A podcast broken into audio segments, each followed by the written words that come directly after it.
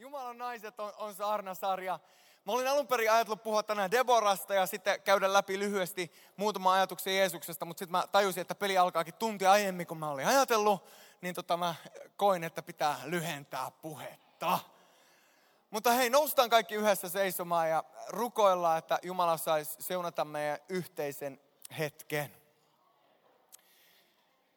Isä, kiitos sun hyvyydestä. Herra, kiitos siitä, miten sä oot siunannut Ruotsin jääkiekkojoukkoetta. Ja Jumala, me rukoillaan, että autat Suomea myös.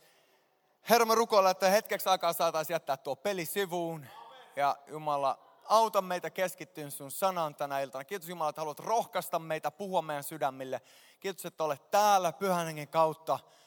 Ja Jumala, me rukoillaan, että tänään sun läsnäolo saisi koskettaa meidän sydämiä, rohkaista meitä ja sille kehottaa meitä rohkaisemaan ympärillä olevia. Oikeasti sytytä meidän sydän palaamaan, että me ajatella vaan omaa itseä, vaan me ajatellaan meidän siskoa ja veliä, ketkä meidän ympärillä on. Herra, tee meistä sellainen perhe, joka rakastaa toisia syvästi, rohkaisee to- toisia äärirajoille asti. Kiitos Jumala, että sä oot ollut niin valtava hyvä meille, että lähetit poikasi Jeesuksen kuolemaa, että jokainen, joka uskoo Jeesus sinun, saisi synnit anteeksi ja ikuisen elämän. Kiitos Herra, että siunaat meitä tänään. Jeesuksen nimessä me rukoilemme. Kaikki sanomme Amen. Anna yläfemma naapurille ja sano, että mahtavaa, että just sä oot mun vieressä. Ja sitten käänny kattoon jotain naista, käänny kattoon jotain naista ja osoita vähän sormella ja sano, että sä oot Jumalan nainen. Sä oot Jumalan nainen. Mä haluaisin tänään jakaa muutaman ajatuksen sellaisella teemalla kuin yhdessä.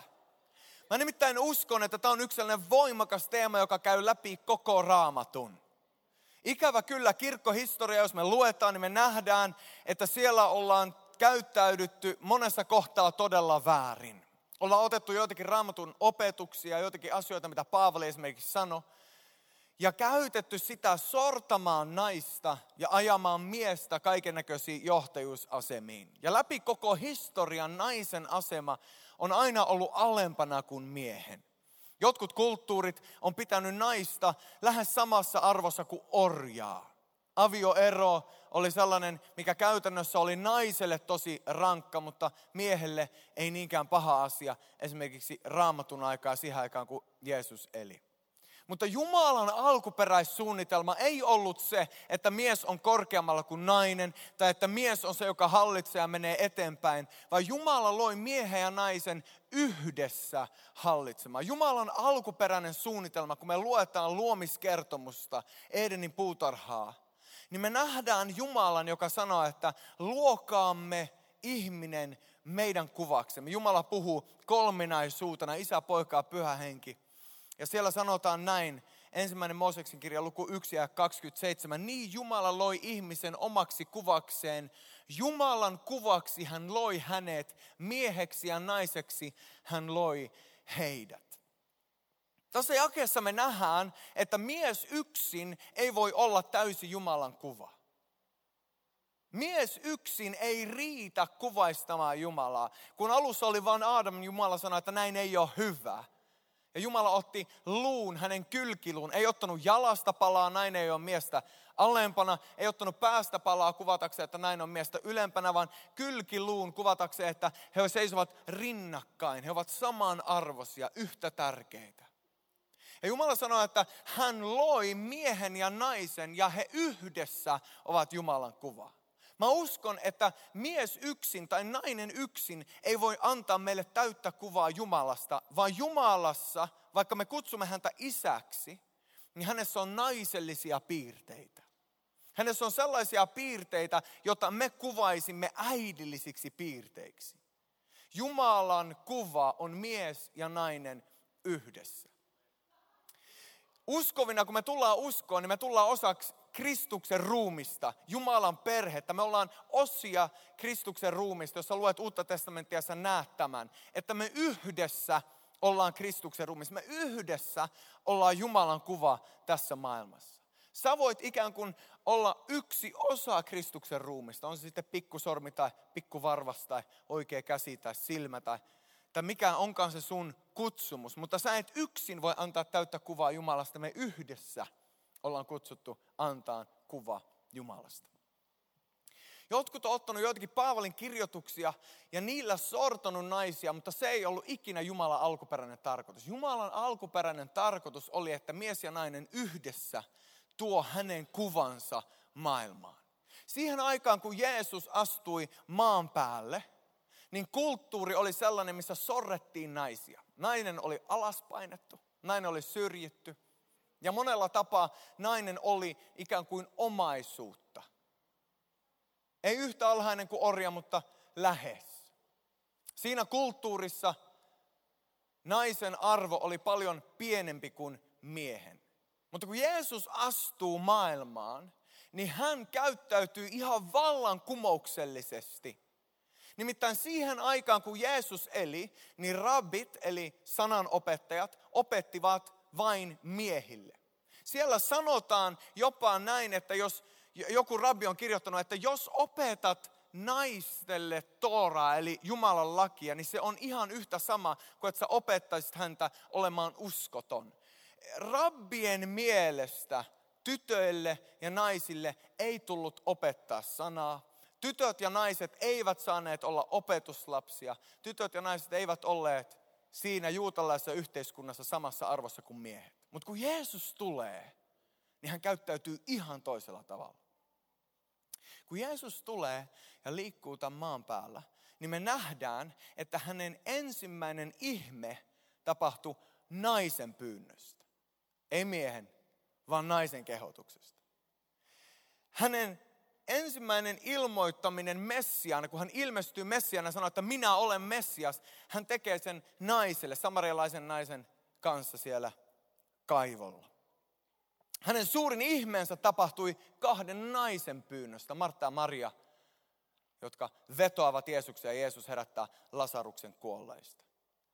Nainen voiteli hänet etukäteen hänen kuolemaansa varten. Tämä on yksi ihmeellisimmistä profeetallisista teoista Uudessa testamentissa, missä nainen tulee ja itkee Jeesuksen jalkojen juuressa ja sitten voitelee valtavan kalliin nardusöljyn, voitelee sille Jeesuksen jalat ja Jeesuksen pään. Ja, ja paikalla olevat miehet, juutalaiset miehet sanoivat, että Jeesus, sä et tajua kuka tuo on. Tuo on nainen ja sillä on vielä tausta, että jos sä tietäisit minkälainen nainen se on, niin sä et ikinä antaisi hänen edes koskettaa sua. Jeesus sanoi, että sen mitä tämä nainen on tehnyt, hän on tehnyt minut, hän on voidellut minut kuolemaa varten.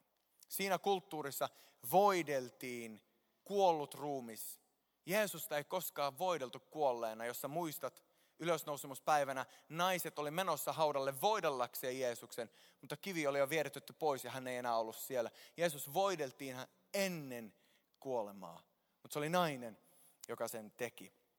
Hän salli naisten olla hänen opetuslapsia. Tämä oli valtavan vallankumouksellista. Esimerkiksi kun me luetaan Martta ja Maria, jos oli tällä iltaweekendissä, Kasa puhui siitä ihan huikealla tavalla, miten Jeesus on opettamassa ja Martta on hääräämässä ja Maria on Jeesuksen jalkojen juurella.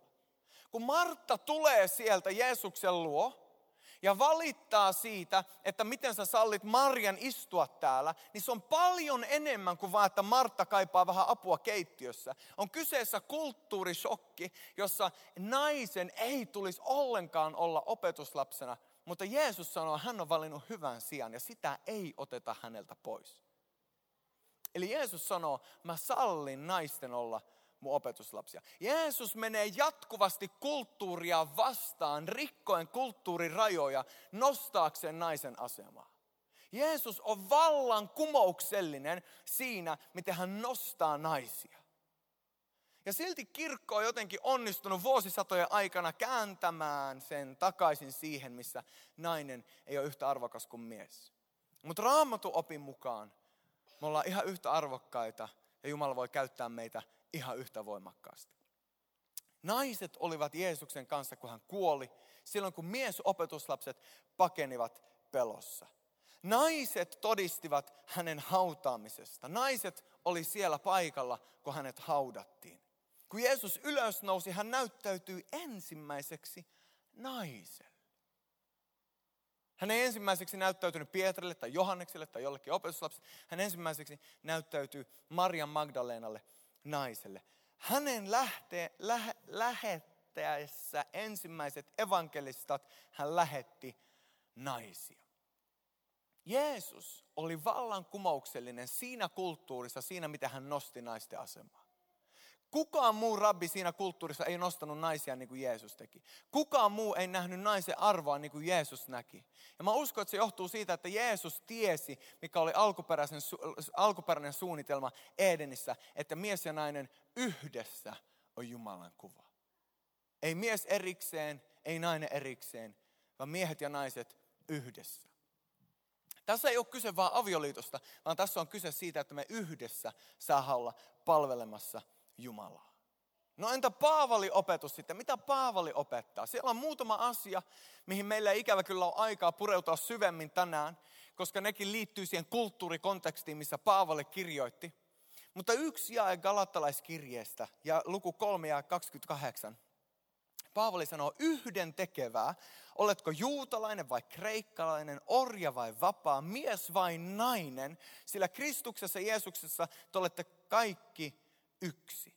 Hän sanoo, että se, että oot sä kreikkalainen tai juutalainen tai roomalainen siinä yhteiskunnassa, esimerkiksi se, että sulla oli Rooman passi, on vähän verrattavasti siihen, kun nykyään Ruotsin passi, että tulee sellainen sika hyvä fiilis, että vitsiläinen, tämä on upeata. Ehkä ei teille, mutta härligt, underbart. Mutta Rooman valtakunnassa roomalaisuus oli sellainen tosi iso juttu. Mies, miehen asema siinä kulttuurikontekstissa oli suurempi kuin naisen, mutta Paavali sanoi, että tiedättekö, että kun te tuutte uskoon, kun tuutte Kristukseen, niin mikään näistä ei enää merkkaa, vaan teidät on kutsuttu olemaan yhtä. Teidät on kutsuttu olemaan yksi. Mä uskon, että Jumalan tahto on, että me ruvetaan rohkaiseen toinen toisia rohkeasti. Melkeinpä sille uhka rohkea rohkeasti. Suomen kulttuurikontekstiin liittyy sellainen, missä me ollaan vähän niin kuin kateellisia toinen toiselle. Mä en tiedä, oletko huomannut sitä. Mutta jos jollain menee hyvin, niin harvemmin kukaan tulee silleen, että Murtsi, tiedätkö, Tiialla menee ihan sairaan. Mä oon niin iloinen, että Tiia, tiedätkö, Tiia, Tiia tekee ihan hullu hyvää duunia mediassa. Tiia saa ihan sika hyvää jälkeen aikaa. Niin kuin tosi harvoin silleen kehutaan toisen selän takana. Suomen kulttuurissa, mä oon nyt asunut täällä kaksi vuotta, mä oon huomannut, että paljon enemmän kuin mitä kehutaan selän takana, niin löydetään joku juttu, että tiedätkö, että oli se yksi kerta, kun Tiiakin teki, tiedätkö, ei ollut kyllä ihan ajoissa siihen yhteen palaveriin silloin kolme viikkoa sitten, että en ole vieläkään unohtanut, että me löydetään helpommin ne jutut, mitkä on negatiivisia, ja me painetaan toisia alas. Joskus kasvotuksen, joskus selän takana. Mutta Jumalan valtakunnassa ei tulisi olla näin. Jumalan valtakunnassa, kun me ollaan tultu uskoon, me ollaan samaa perhettä, niin meillä tulisi olla sellainen identiteetti, missä me ymmärretään, että jos mä nostan jotain, ja ihan rohkeasti nostan sitä, niin mä nostan meitä. Mä en ole vaan nostamassa jotain yksilöä. Aha, taas se, taas se nuoleskelee siellä. Ei ole kyse siitä, että nuoleskellaan tai yritetään puskea, vaan kyse on uhka rohkeasta rohkaisemisesta. Mä uskon siihen ihan täysillä. Mä uskon siihen potentiaaliin, jonka Jumala on asettanut joka ikiseen teistä. Ja mä uskon, että sua ei ole kutsuttu vaan elään todeksi sun potentiaalia. Kuuntele tää. Jos sä et mitään muuta kuule tästä puheesta, sä voit vaikka snappaa tämän yhden osan tätä puhetta. Nimittäin sua ei ole kutsuttu vaan toteuttaa sun omaa potentiaalia, vaan sut on kutsuttu nostaa potentiaali toiseen toisissa.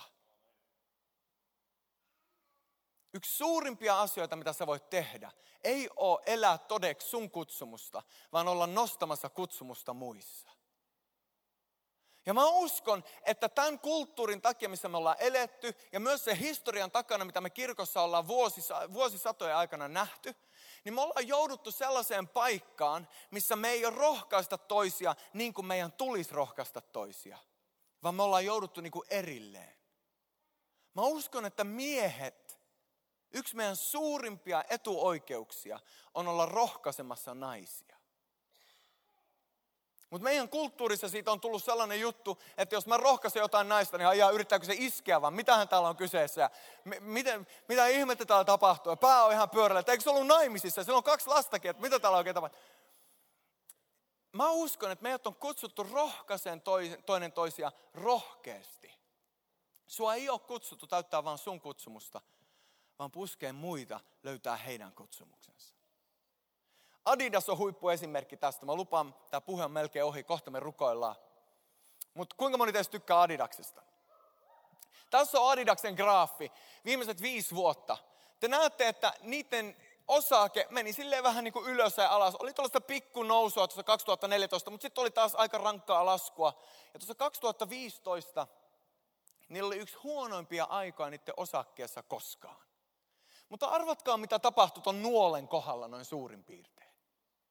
Tällainen kaveri tuli peliin. Kanye West. Ja julkaistiin ensimmäinen Jeezy Boost. Kuka tietää, mikä on Jeezy? Kuka tietää, kuka tykkää kengistä? Se on ehkä vaan mä. Mutta mut Jeezy Boost julkaistiin tossa vaiheessa. Ja vaikka niitä oli vain tosi, tosi pieni määrä. Ja, ja kun ne myytiin, niin ne myytiin tosi kalliilla. Ne oli varmaan 200 euroa per kenkä pari, kun ne myytiin. Niin kun ne meni markkinoille, niin niitä myytiin eBayssä seuraavalla viikolla tuhanteen euroa. Ja jopa neljään tuhanteen euroa. Ja yli siitä, koska ne, ne niin kuin herätti sellaisen buzz. Tiedättekö mikä on buzz? Sellaisen, että ytsiläinen, mun on pakko saada nuo. Mä ajan itteni velkaa, että mä saan. Ihan järjetön meininki tuli. Ja yhtäkkiä kaikki halusi Adidakset. Ja tuossa vaiheessa Adidaksen stokki lähti nousee ihan sikan. Mitä tapahtui? Löytyi oikeanlainen yhteistyö. Sellainen yhteistyö, mitä ei ehkä ajattelisi heti pinnalta, että tämä tulee luomaan jotain uutta. Mutta löytyi sellainen yhteistyö, jonka voimalla Adidas lähti ihan uudenlaiseen nousuun. Tiedätkö, että mä uskon, että Kristuksen ruumis on toiminut vuosi historia, vuosisatoja aikana vaan puolella voimin aivan liian pitkään miehet on olleet ne, jotka on eniten mikin takana. Miehet on olleet ne, jotka on menneet eteenpäin. Mutta tiedätkö, että jos katsotaan vaikka helluntai-historiaa, vaikka tämän seurakunnan historiaa, niin tämän seurakunnan alkuvaiheessa naiset sai kaikkein eniten aikaa. Tässä seurakunnassa, kun tämä seurakunta alkoi, niin oli 21 jäsentä. Arvatkaa, kuinka monta niistä oli miestä. 21 jäsentä. Ketkä aloitti tämän seurakunnan. Kolme miestä. 18 naista kun tämä seurakunta alkoi, niin tämä alkoi naisvoimalla. Kun helluntai herätys levisi Suomessa, niin se levisi naisvoimalla. Ja nyt kun me muistellaan helluntai pionääriä, niin kuitenkin me muistetaan ne miehet sieltä. Oo, siellä oli kuule lähteen veli ja siellä oli Niilo Ylivaino. Ja me nostetaan ne miehet sieltä ja se on outo juttu meidän kulttuurissa, kun tosiasiassa naiset saa ihan valtavan paljon aikaa. Mutta mä uskon vielä syvemmin kuin se, että naisten tulee nousta, niin mä uskon siihen, että meidän tulee nousta yhdessä. Et silloin kun me löydetään sellainen uudenlainen yhteistyö, niin meille voisi tapahtua se, mikä Adidakselle tapahtui. Että kun me tajutaan, että me ei olla tekemässä tätä naiset tuolla ja miehet tuolla, vaan me tehdään tämä voimakkaasti yhdessä. Rohkasten, silleen uhka rohkeasti. Silleen rohkasten, silleen niin kuin yli sen, mikä on luonnollista rohkaisua. Silleen, niin kuin, että tuntuu ihan, että tuo on varmaan ruotsalainen, kun se on noin positiivinen. Että nyt menee, nyt menee niin kuin yli jo. Niin, niin silloin ruvetaan pääsemään siihen, mihin mä uskon, että Jumala on meidät kutsunut. Tessalonikalaiskirjassa Paavali kirjoittaa näin, rohkaiskaa ja vahvistakaa siis toinen toisianne, ja niinhän te teettekin. Mä toivon, että on totta susta. Jos mä sanoisin tämän sulle tänään, että rohkaise meri toinen toisiaan. Ja niinhän sä teetkin. Jos mä kääntyisin sun puoleen Anne, että rohkaise toinen toisia, niinhän sä teetkin. Mä, mä kääntyisin ja sanoisin, että Inka, rohkaise toinen toisia, niinhän sä teetkin jo. JP, rohkaise ja vahvista sun ympärillä olevia, niinhän sä jo teetkin. Niin tulisiko sulle sellainen fiilis, että joo, todellakin, niin mä jo teenkin. Mä vaan jatkan sitä, mitä, mitä mä jo teen. Se on hyvä, että sä rohkaiset mua jatkaan sillä tiellä, millä mä jo oon. Vai tulisiko sellainen pieni niin kuin kipinä tuonne sydämeen, että ai niin kuin mä jo teinkin, no niinhän mä tietysti, kyllähän, joo, joo, joo, joo. Sisimmässä tietää, että ei sinne päinkään, on puukottanut pahasti selkää viime aikoina, mutta kyllä mä jatkan, kyllä mä jatkan rohkaise. Onko se totta susta jo? Jos se ei ole vielä totta susta, niin sä voit tänä iltana tehdä päätöksen, että tästä illasta eteenpäin mä haluan, mä haluan alkaa elää niin, että se on totta musta. Että mä rohkaisen ja että mä vahvistan toinen toisia. Että mä rakennan toinen toisia, että mä en revi niitä alas. Jotkut uskovat ajattelee, että mun tehtävä on olla se, se Jumalan kirves, jolla hän leikkaa ne oksat, jotka ei kanna hedelmää. Emilia, sinä, minä leikkaan sinut tänään. Jeesuksen vertauskuvassa ei ikinä mainita, että meidän, meidän ihmisinä pitäisi olla se isä leikkaa. Meidän tulee olla pyhän hengen edessä ja leikata. Uskovina meidän on kutsuttu toinen toiselle rohkaisee ja vahvistaa. Ei leikkaa ja kuristaa ja tappamaan. Se on se toinen tiimi, se vihollisen tiimi. Ne on ne ruotsalaiset, jotka tekee. Ei kyllä, no en mä mene siihen mutta tiedät, että sut on kutsuttu rohkaisen, sut on kutsuttu vahvistaa, ja niinhän sä teetkin. Hebrealaiskirjan kirjoittaa sanoa vielä näin, tämä on viimeinen jae, 3.13. Rohkaiskaa toinen toisianne joka päivä, sano joka päivä. Joka päivä. Tiedätkö, että ei ole, vaan, ei ole tarpeeksi, että sä kuulet rohkaisua niin kuin kerran kuukaudessa.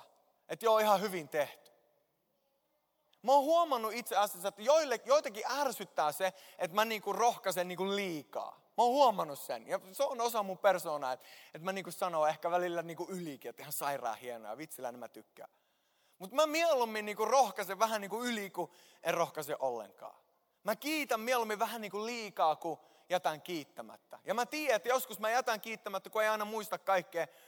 Mutta mä haluan ainakin yrittää parhaani, että mä rohkaisen joka päivä. Niin kauan kuin tuo sana tänä päivänä on voimassa, ettei kukaan teistä lankeaisi synnin viettelyksiin ja paatuisi. Tiedätkö, että mä uskon, että kun me miehet ja naiset lähtää yhdessä rohkaiseen toinen toisia voimakkaasti. Ei vaan silloin, kun sä oot vähän ihastunut johonkin, niin sit sä rohkaiset, että joo, että ihan hyvin sä soitit tänään. Että, että, tota. Mutta sä voit rohkaista ilman, että sä oot ihastunut, tai ilman, että sä haluat mennä kaffille ensi viikolla. Sä voit rohkaista. Ja siihen meidät on kutsuttu. Ja mä uskon, että jos me onnistutaan luomaan sellainen kulttuuri, ei sen takia, että me yritetään vaan olla luomassa kulttuuria, vaikkakin me halutaan rohkaisun kulttuuri myös. Mutta me rohkaistaan siksi, kun sana kehottaa siihen.